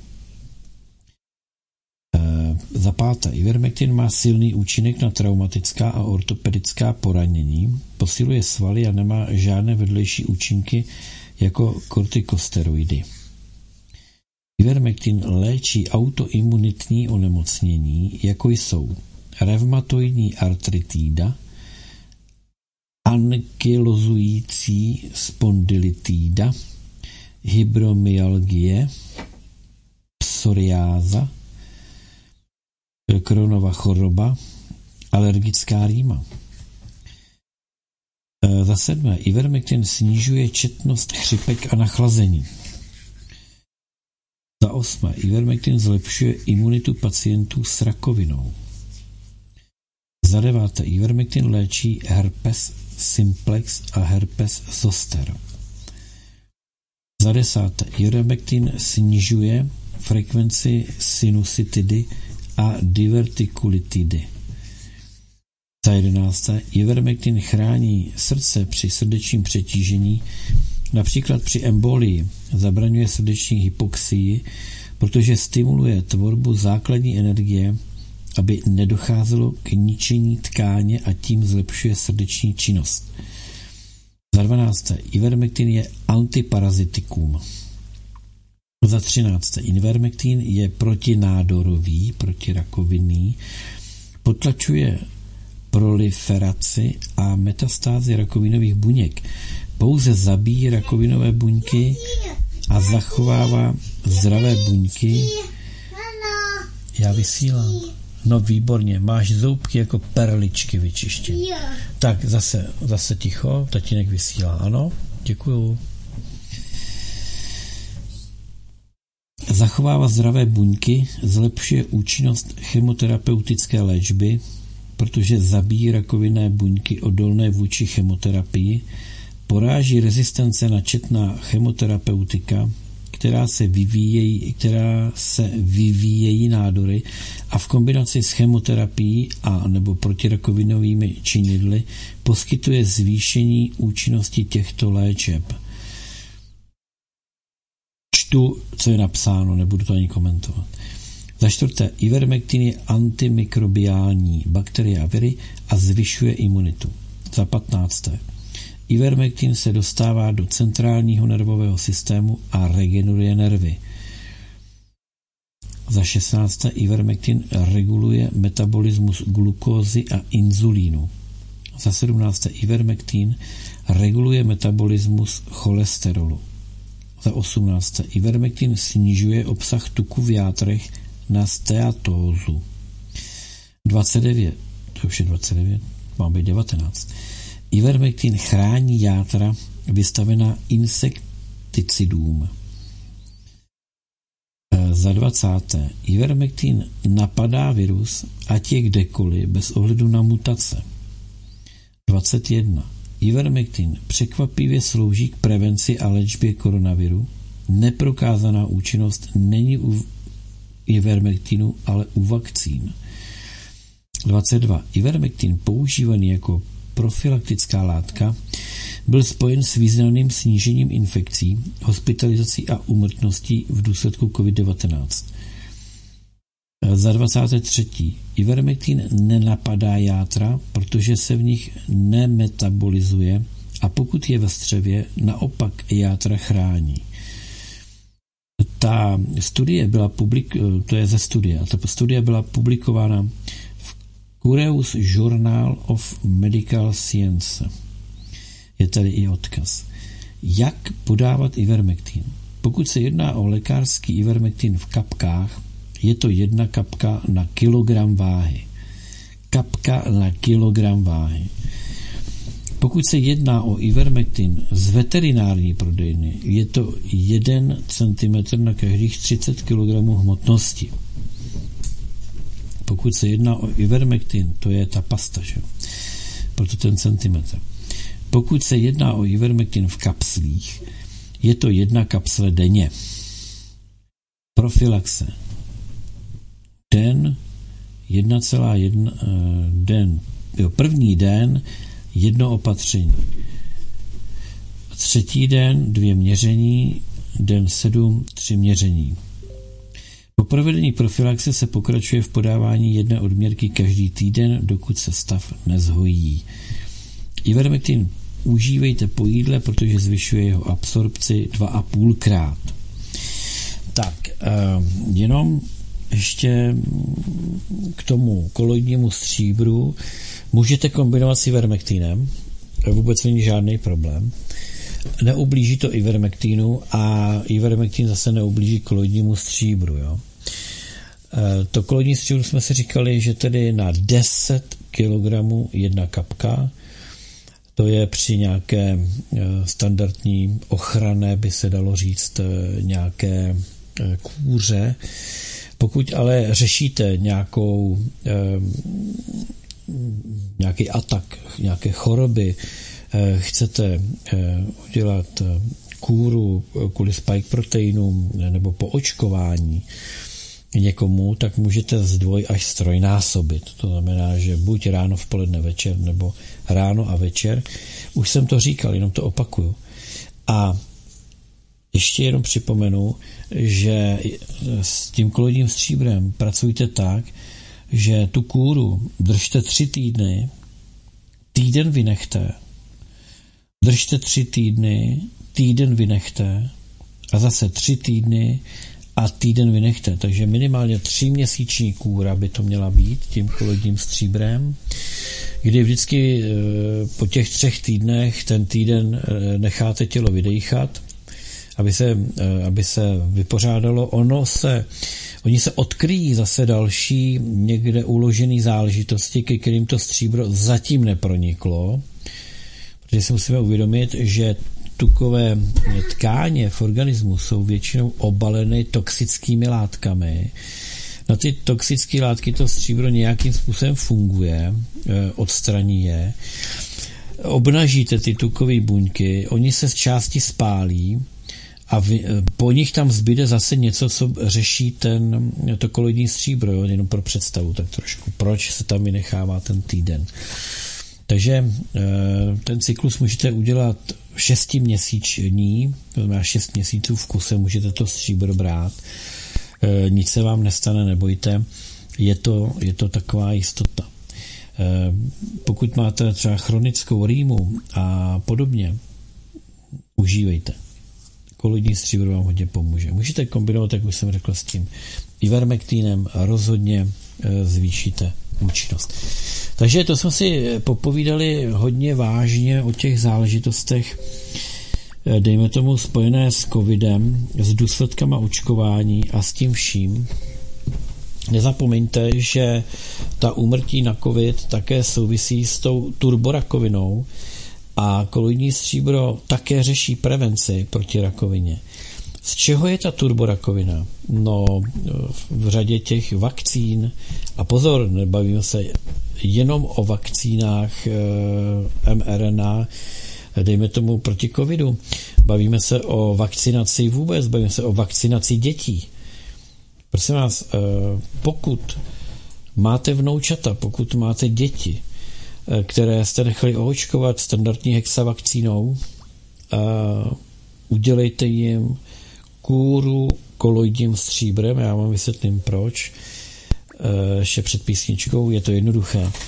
Hexavakcíny eh, hexavakcíny obsahují ehm, buňky, rakovinové buňky. Do, do, dět, do vašich dětí, do vašich vnoučat vpichují při hexavakcinaci vpichují živé rakovinové buňky. A to je otázka času, kdy se to rozjede a kdy se to spustí. A když ty děti eh, přelečíte tím koloidním stříbrem, uděláte jim třeba tříměsíční kůru, eh, kdy zase dávkujete jednu kapku na 10 kg váhy, tak eh, ty rakovinové buňky prostě to stříbro vyřeší že je to důvod, proč v České republice, není to na celém světě, ale v České republice je užívání, orální užívání, čili vnitřní užití koloidního stříbra zakázané. To znamená, pokud si objednáváte stříbro, logicky si ho objednáváte s tím, že dodavatel vám píše, že ho nemáte užívat vnitřně. To proto, že to je z zákona jeho povinností vás na to upozornit. A my víme už teď, proč nesmíte to stříbro užívat, protože byste mohli být po něm zdraví. A to tenhle ten systém rozhodně, ale rozhodně nechce. No a z toho celého to vlastně pramení. Takže je to takhle jednoduché, no. Co? Je to jenom buzines, ne? No, tak co? Eh, pojďme si, pojďme si zahrát jednu písničku um, od Olympiku. Pojďme.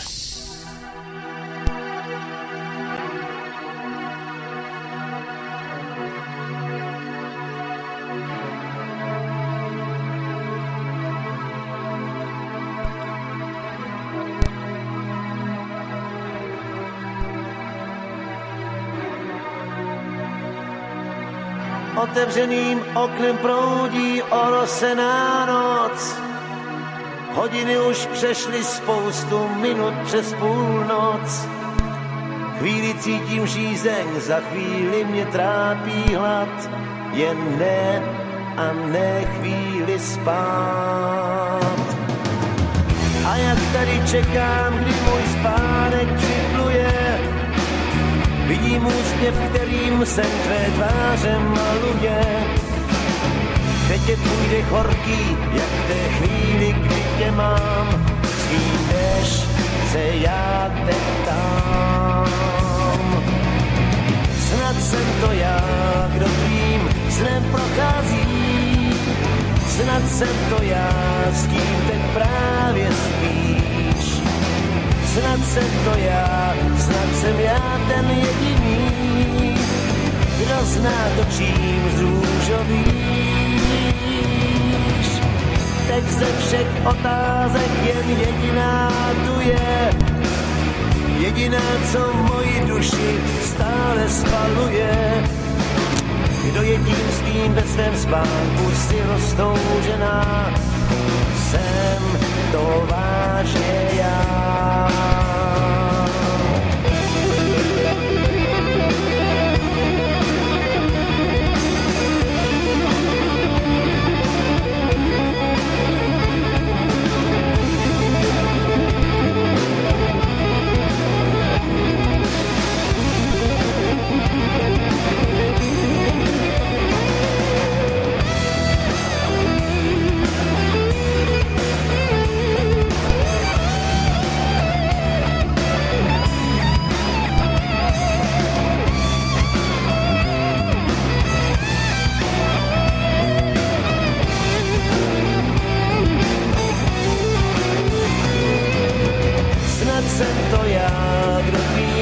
Snem prochází.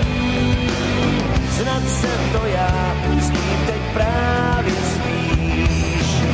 Snad jsem to já, snad jsem já ten jediný, kdo zná to čím z.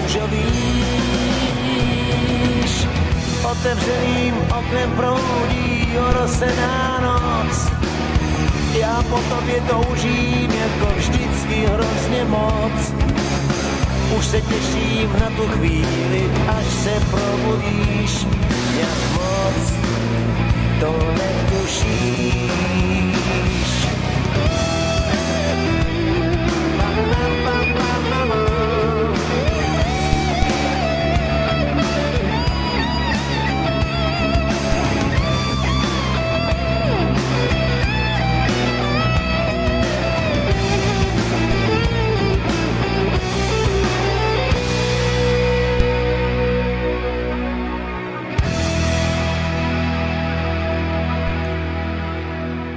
Se jsme probrali eh, ohledně eh, zlounů, eh, kteří nám tady zadělali na velký problém.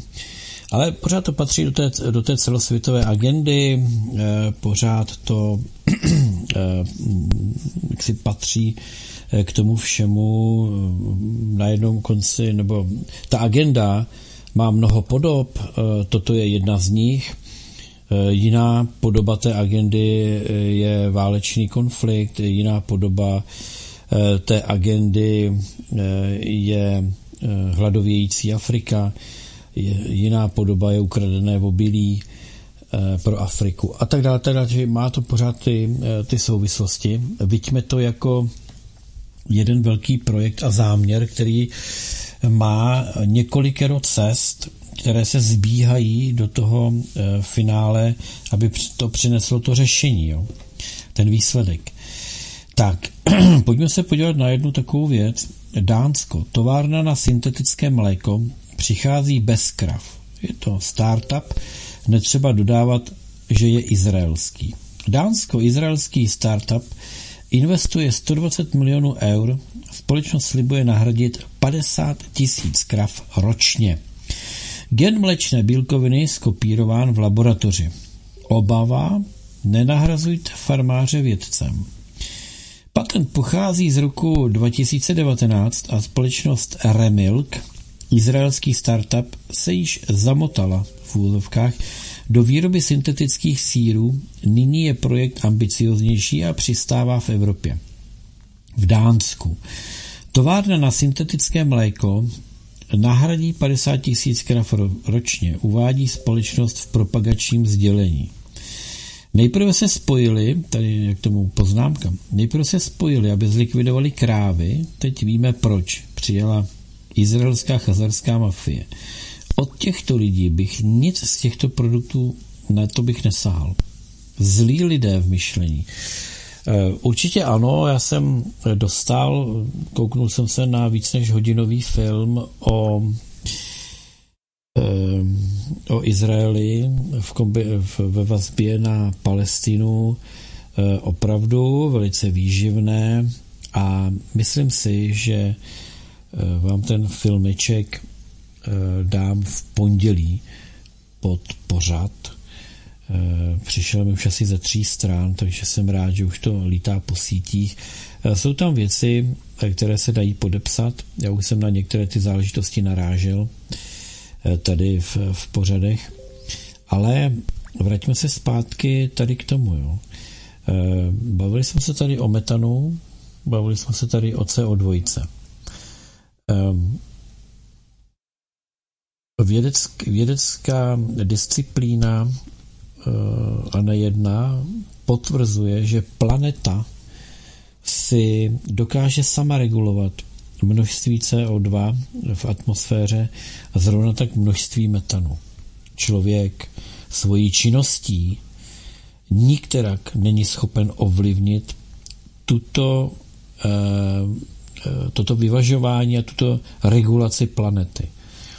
To znamená, když člověk vyprodukuje víc CO2, tak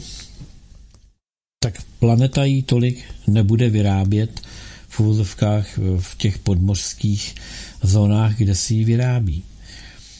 E, to samé s metanem.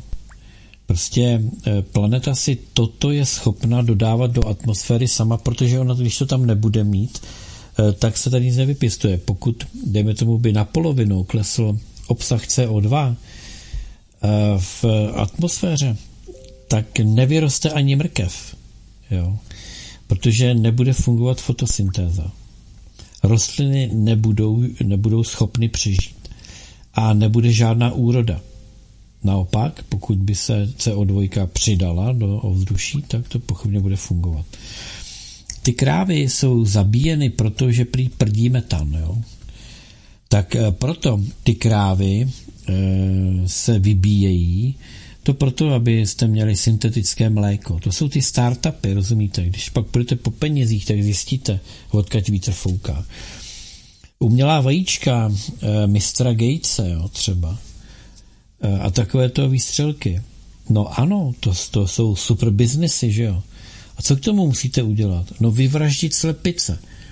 Je zajímavé, že v Rakousku za hranicema žádnou slepičí chřipku neměli a tady u nás to řádilo jako zběsile a zřadil to v chovech, eh, které mají nejmodernější způsoby zabezpečení proti vniku této nákazy do těchto chovů.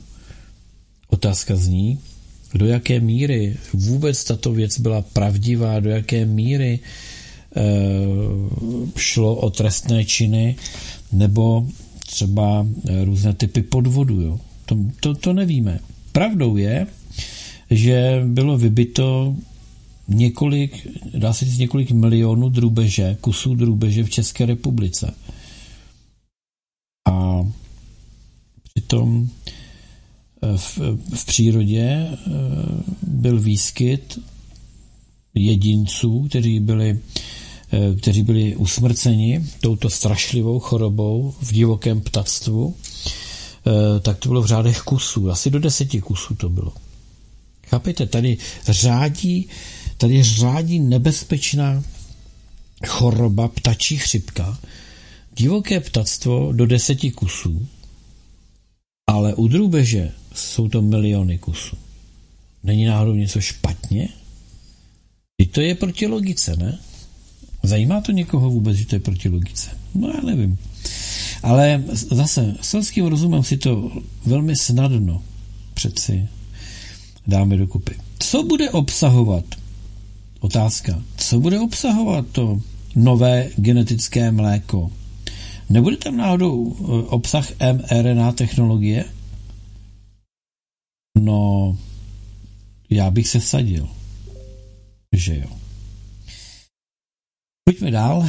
Nejméně 90% zpracovaných potravin, včetně biopotravin, nyní obsahuje canola oil, to je řepkový olej, který otupuje mysl a podporuje obezitu.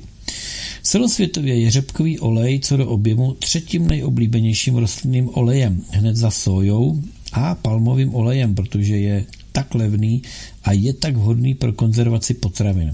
Důvod, proč je to tak dobrý konzervant, je ten, že ho nemůže jíst nikdo, kromě hloupých uniformovaných lidí.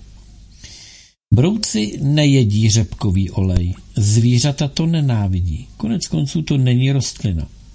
Většina světového řepkového oleje pochází z jednoho ze dvou druhů řepky, buď Brazica rapa nebo Brazica napus. Rostlinný řepkový olej je ve skutečnosti schválen EPA pro kontrolu škůdců, čili pro hubení škůdců. Hubí mouchy, brouky a jejich larvy, housenky, páchníky, moly, roztoče, padlí a dlouhodobě i lidi. Velké potravinářské firmy s oblibou používají kuchyňské roboty k přimíchávání řepkového oleje do potravin, aby je uchovali a dopřáli jim tak delší trvanlivost, zejména předpřipravených salátů a dalších potravin v uvozovkách, které by se bez něj mnohem rychleji kazily. Rozsáhlý výzkum však nyní ukazuje, že chronická konzumace stravy obohacené řepkovým olejem vede k významným deficitům pracovní paměti a synaptickým patologiím, to je demenci. Ano, podle nové studie e, z Levitz Katz School of Medicine na Temple University v časopise Scientific Reports publikované amyloidních plaků, které snižují a zvyšují kontakt mezi mozkovými neurony, špatné mozkové funkce, chronický zánět, mozková mlha, depréze a ztráta energie. Tím se dostáváme k problému masivního přibírání na váze. Všechny potraviny zpracované nebo smíchané s řepkovým olejem mají delší trvanlivost a zároveň přispívají ke zkrácení lidského života.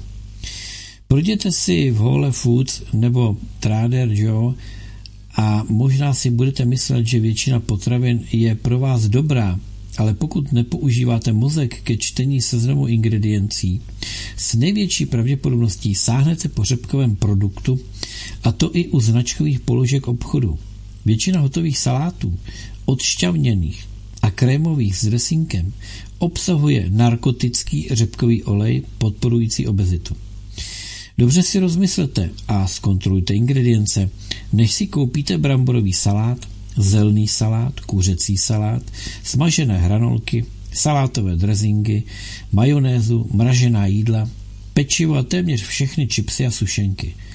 Navíc 90% nebo více veškerého řepkového oleje je geneticky modifikováno a obsahuje pesticidy. Řepkový olej koaguluje jako lepidlo, což způsobuje masivní nárůst hmotnosti a rychle. Nechte trochu řepkového oleje několik týdnů stát venku v misce a uvidíte, co se stane. Na to žádní brouci nepřijdou, žádná zvířata. Je to stále hustší, srazí se jako lepidlo. To se také děje ve vašem těle a mozku. Říká se tomu plaketa. Vede k nárůstu hmotnosti, ztrátě paměti a rakovině. Řepkový olej se stal téměř první volbou v potravinářském průmyslu. Konzumace řepkového oleje zvyšuje riziko vysokého krevního tlaku. A mrtvice, protože přispívá k srážení krve a vede k mrtvicím.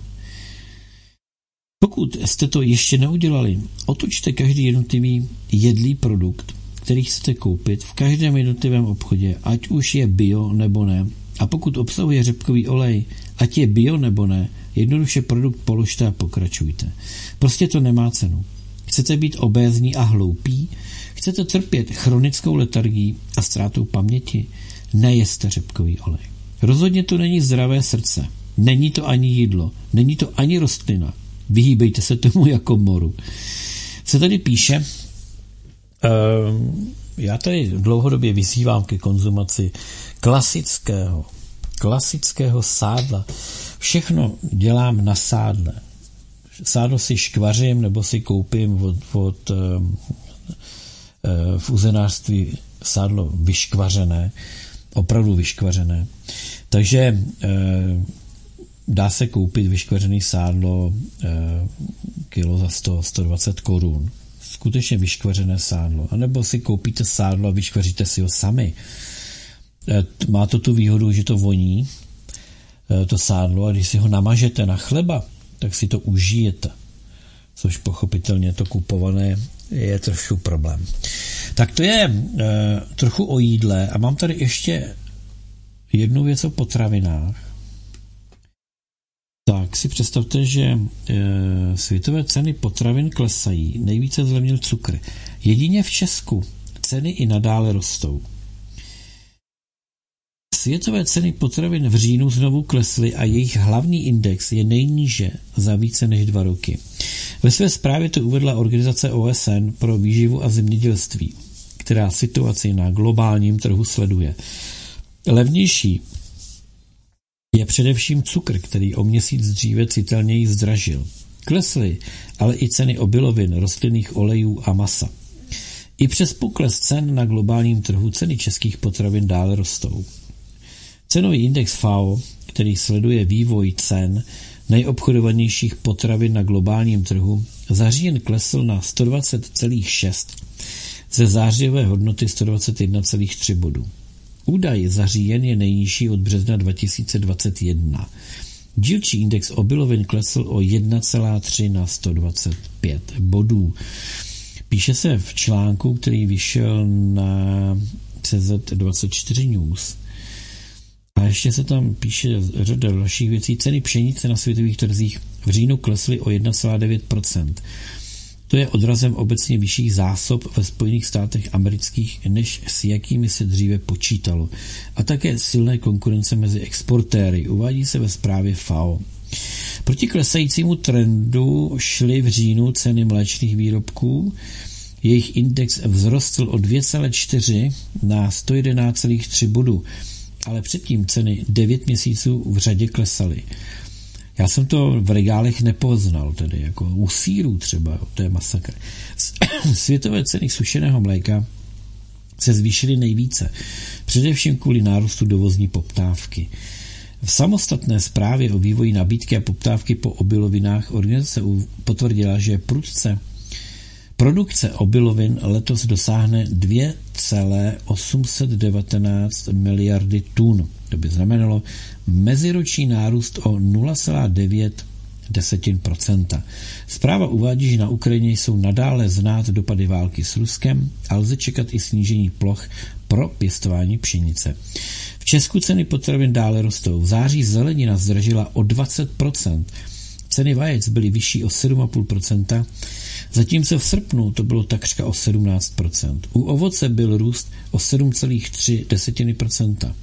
V srpnu ceny vzrostly o 9,4%.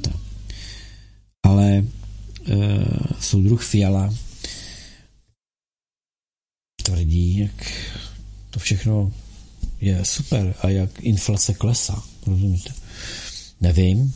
Já si myslím, že inflace se pozná podle toho, jak se vám prodražují životní náklady a jak vám klesá e, koupě schopnost nebo jak vám klesá reálná mzda. Reálná mzda je o tom, že co si za to vlastně koupíte.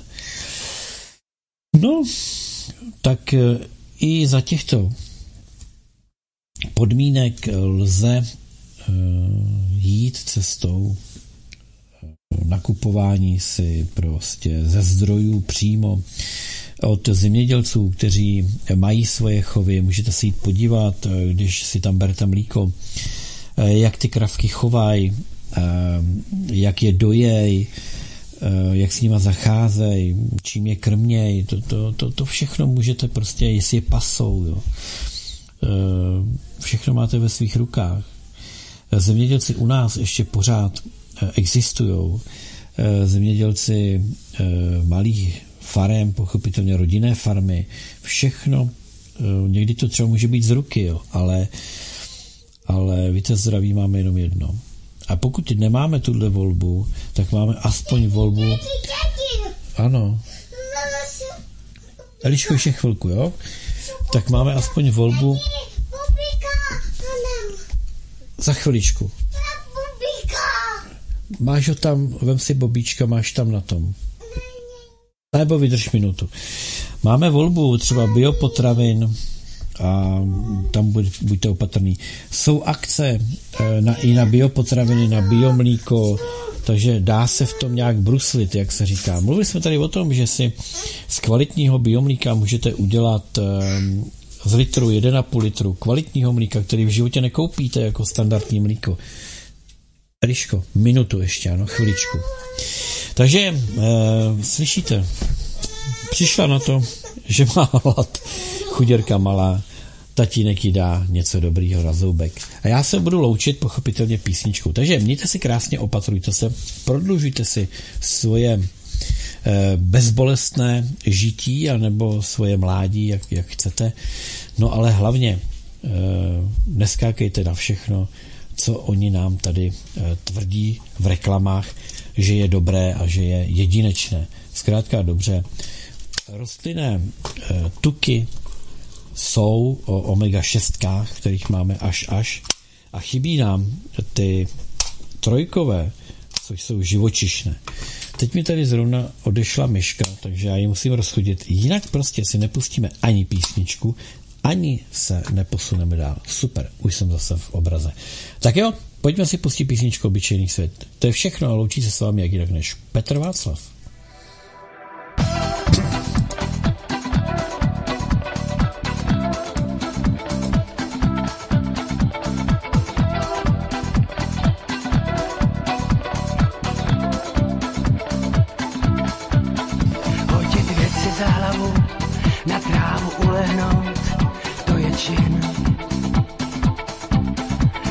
Hned motýl usedne, hejno ptáků přelétne, jen tak. A ty samý noty, ti pici nestačím, to kdy se svlékáš. A ta vůně přírody, chlap do pory, bejt já. Tak to je ten můj obyčejný svět, obyčejný svět.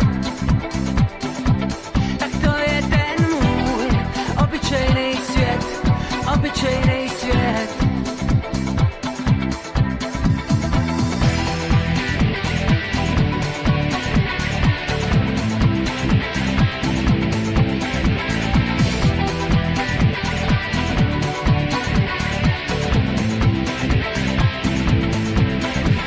No, vodami, slunce pálí nad námi.